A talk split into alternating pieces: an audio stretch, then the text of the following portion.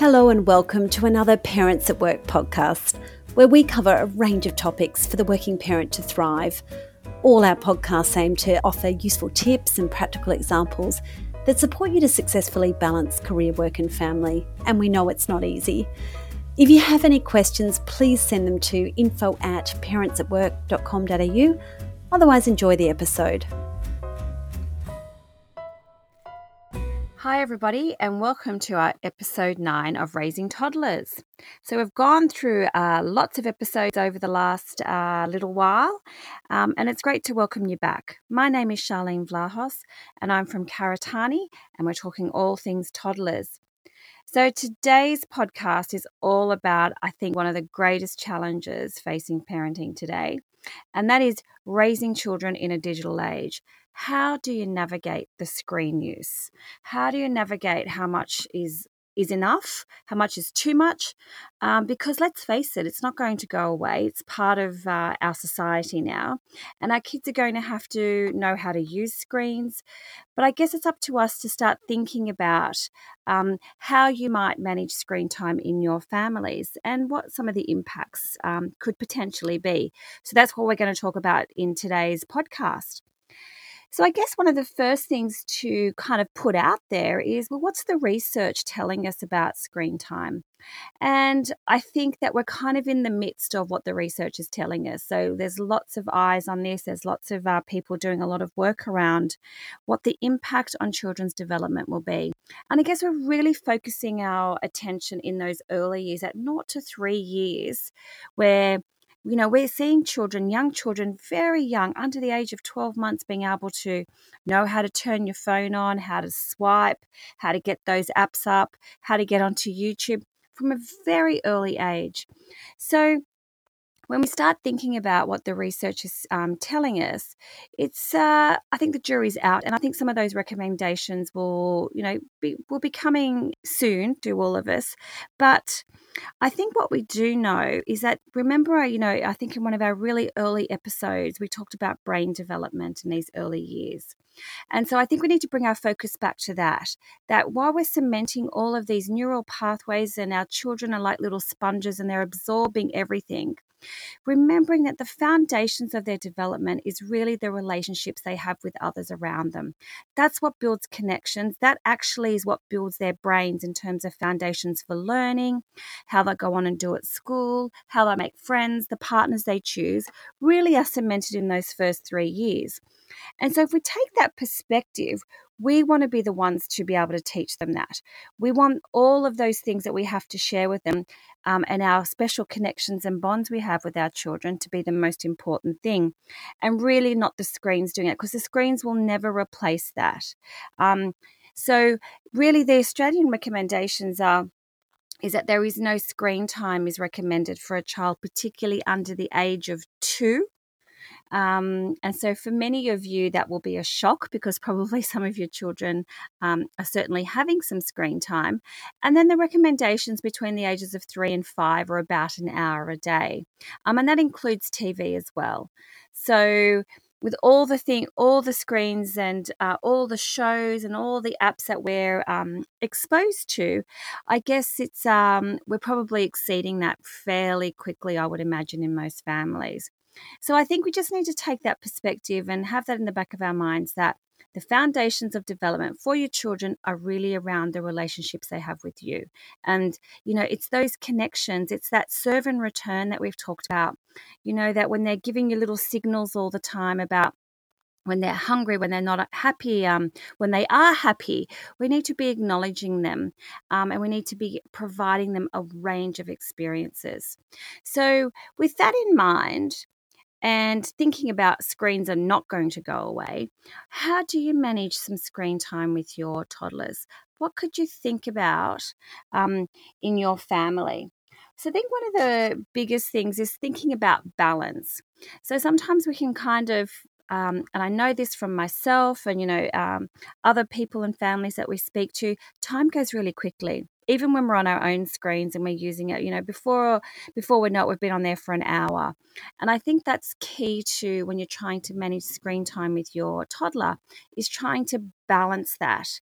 Um, they need to have opportunities to be playing and physical activity, um, but also imaginative play. They need to be able to, you know, doing the pretend cooking and moving their little cars around or their farm animals doing all that pretend play and role play is really critical um, to their development and how they you know learn about the world. And you know um, i've always said that play uh, gives us a complete insight to um, a children's environment. So play is absolutely critical. So if we're thinking about screen time and screen time, you choose screen time um, is okay in your family, then thinking about the balance of that. So, screen time should be minimal and really uh, a treat and something that does you, might not necessarily give all the time, but it's the balance of all the other activities that children need in their lives to really build all those neural pathways that are trying, you know, screaming out for connection in these first uh, three years in particular. So, lots of physical play, play with you, um, conversation and talking, um, you know, uh, reciprocal play, you know, your turn, my turn. They're all really important skills that are never going to be replicated uh, with the screen. So, that's probably one of the first things to think about. And I think one of the other things that is really worth considering is boredom. So I know that, you know, if we're busy and we want to get ready, sometimes it's great to be able to have the kids a little bit quiet. So we might, you know, as a treat, give them the, you know, give them your phone or um, the iPad so they're a little bit quiet and you can get things done. What you don't want that to replace, though, actually, is the feeling of being bored.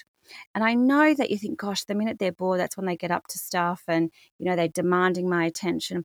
But boredom is actually a pretty good emotion to sit with sometimes because out of boredom comes some fantastic play and creativity. So you want to give your child that opportunity to go, gosh, what am I going to do now? Rather than sitting back and they're protesting to you i'm not you know i'm bored i want something to do so we give them a screen and what we're actually doing is we're actually almost numbing that um, that thought or that idea and we're brushing it aside rather than going oh okay well maybe you could try playing with your blocks you go outside and play do you want to kick a ball? So you give them some options and it's amazing where that can take you and so you never want to stop that um, you know that skill for your child to be able to rather than be really passive and sit back and wait for someone to you know come on mum come on dad please entertain me i'm bored you have to give them the skills to actually you know seek that out be curious and that comes from having some time to yourself so, you know, that's one of those things that we run the risk of if we do have a lot of screen time and we're numbing that screen time, uh, their brains with that screen time is, you know, that curiosity that, you know, you never know where the world may take them um, if they're if they're afforded that. So think about some of the rules that you might have in your house then. If you know if screens are going to be part of your life and let's face it they're going to be what can you put in place um, in your home that might be helpful? And so i think some of the things around which we've already touched on is around limiting uh, screen time. It's a treat. It certainly has a timer on it. So you know have a really physical timer for toddlers. They don't know uh, yeah, in two minutes, I'm going to, you know, we're going to turn off the iPad. So a timer can be a really physical, responsive um, thing to use. They know it signals this is the end. And then you have to take the screen away. Now, I know you're all dreading that because we have seen you know, when toddlers they're enjoying it and they become immersed in it, and then we take it away. Um, warn them that you're going to take it away. So it's time to turn off the screen now. Allow them to be able to do that, and then you need to take the screen away. Um, and you have to be prepared for the protest. Now, like we've talked about in tantrums in some of our previous episodes, it's okay. You're helping them manage disappointment. Yeah, it's disappointing, but it's time to pack it away. Because remember, you, you know, you really need to step up and um, they're really relying on you for that guidance. Although that might not seem like it and they're going to be really angry with you, that's okay.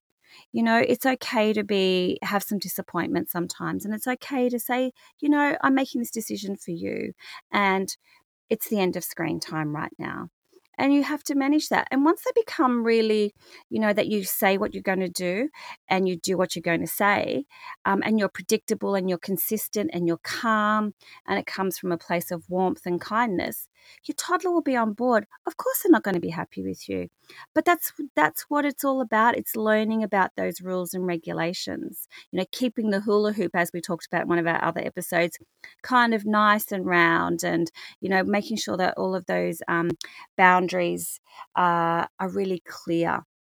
So give those things a try. Um, one of the other things that's really important is, I think, you know, uh, some of the research that we even know for ourselves is using screen time before bed. Now, you know, it's so stimulating all those, you know, that blue light and it's um, you know, we really want children to have a sense of calm and we want them, you know, things like reading a book and quiet play is really conducive to sleep. Um, and so, you know, even as adults, if we're on our screens all the time, it's it, it is actually harder for us to wind down and switch off. You know, and our brains are going all the time.